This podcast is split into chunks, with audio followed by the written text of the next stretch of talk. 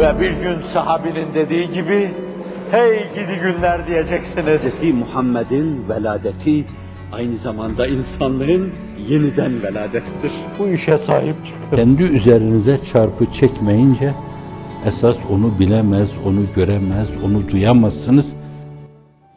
Efendimiz'i kastediyor, sana canan gönül hayran nedendir?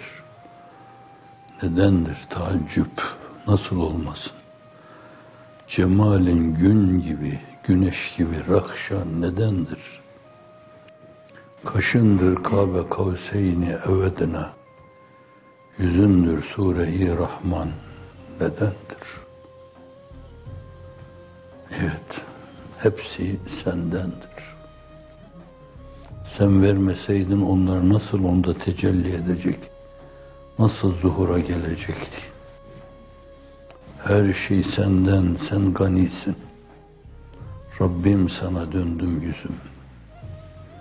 Hem evvelsin hem ahirsin.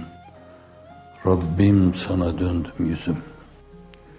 Yüzler ona müteveccih olunca hep utanmayacakları bir hayat yaşamış olurlar. Mahcup olmayacakları bir hayat yaşamış olurlar. Hizlan yaşamayacakları bir hayat olurlar. Eyvah keşke demeyecekleri bir hayat yaşamış olurlar. Sıkıntılar olabilir onları yakın takibe alabilir. Fakat bunların hepsi dökülür yollarda kalır. O gider ona ulaşır. Ona ulaşınca o çektiği şeylerin hepsi bir yönüyle birer menkıbeye dönüşür. Karşılıklı öbür tarafta koltuklara gerilir, oturur. Menkıbe var onları anlatırlar. Hazreti bir Risalede ifade ediyor. Müttekiyin alel araik. Sonra birbirlerine tebessümlerle naklederler bunları. Yezidler üzerimize gelmişti. Haccaçlar bize saldırmışlardı. Robespierre'ler bizim için dar ağaçları kurmuştu. Şimirler Hazreti Hüseyin'i mızrakla delik deşik etmişlerdi. Bütün bunları birer menkıbe, tatlı menkıbe şeklinde birbirlerine nakleder ve birbirlerine karşı tebessümler yağdırırlar. Akibet bu. Vel akibetü lil müttakin.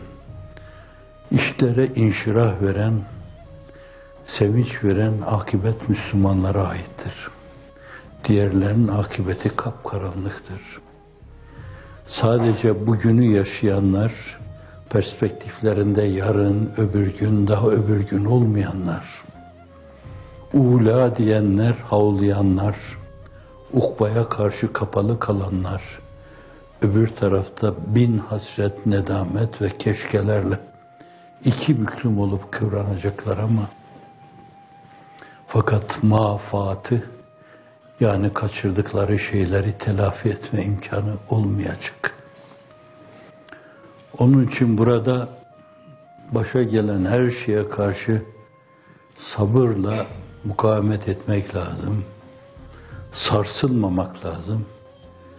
Yolumuzun doğru olduğuna Allah'ı anlatma, Efendimiz sallallahu aleyhi ve sellemi dinlendirme, ruhi revani Muhammed'inin dört bir yanda şehbal açmasını gayeyi hayal, ideal haline getirme. Ne olursa olsun, ne cennet sevdası, ne cehennem korkusu, namı celili nebevi bir gün dünyanın dört bir yanında bayraklar gibi dalgalanacaksa, gelse celalinden cefa, yahut cemalinden vefa, ikisi de cana sefa, lütfunda hoş, kahrında hoş diyerek yürümek, önemli olarak yürümek. Meydan okumak, üzerinize gelen ifritlere karşı, yezitlere karşı, şeddatlara karşı hiç eksik olmamıştır bu. Ne zamandan beri insanın ilk var olduğu günden bu yana Seyyidina Hazreti Adem'e şeytan musallat olmuştu. 50 türlü oyun, 50 türlü halk ifadesiyle madik, 50 türlü keyit, 50 türlü mekir. Fakat o bir zelleden sonra fectebahu rabbuhu fecealehu mines salihin. Allah onu pirupak hale getirdi. O da Enbiya-i İzam arasında Safiyullah ünvanıyla yad edilmeye başladı.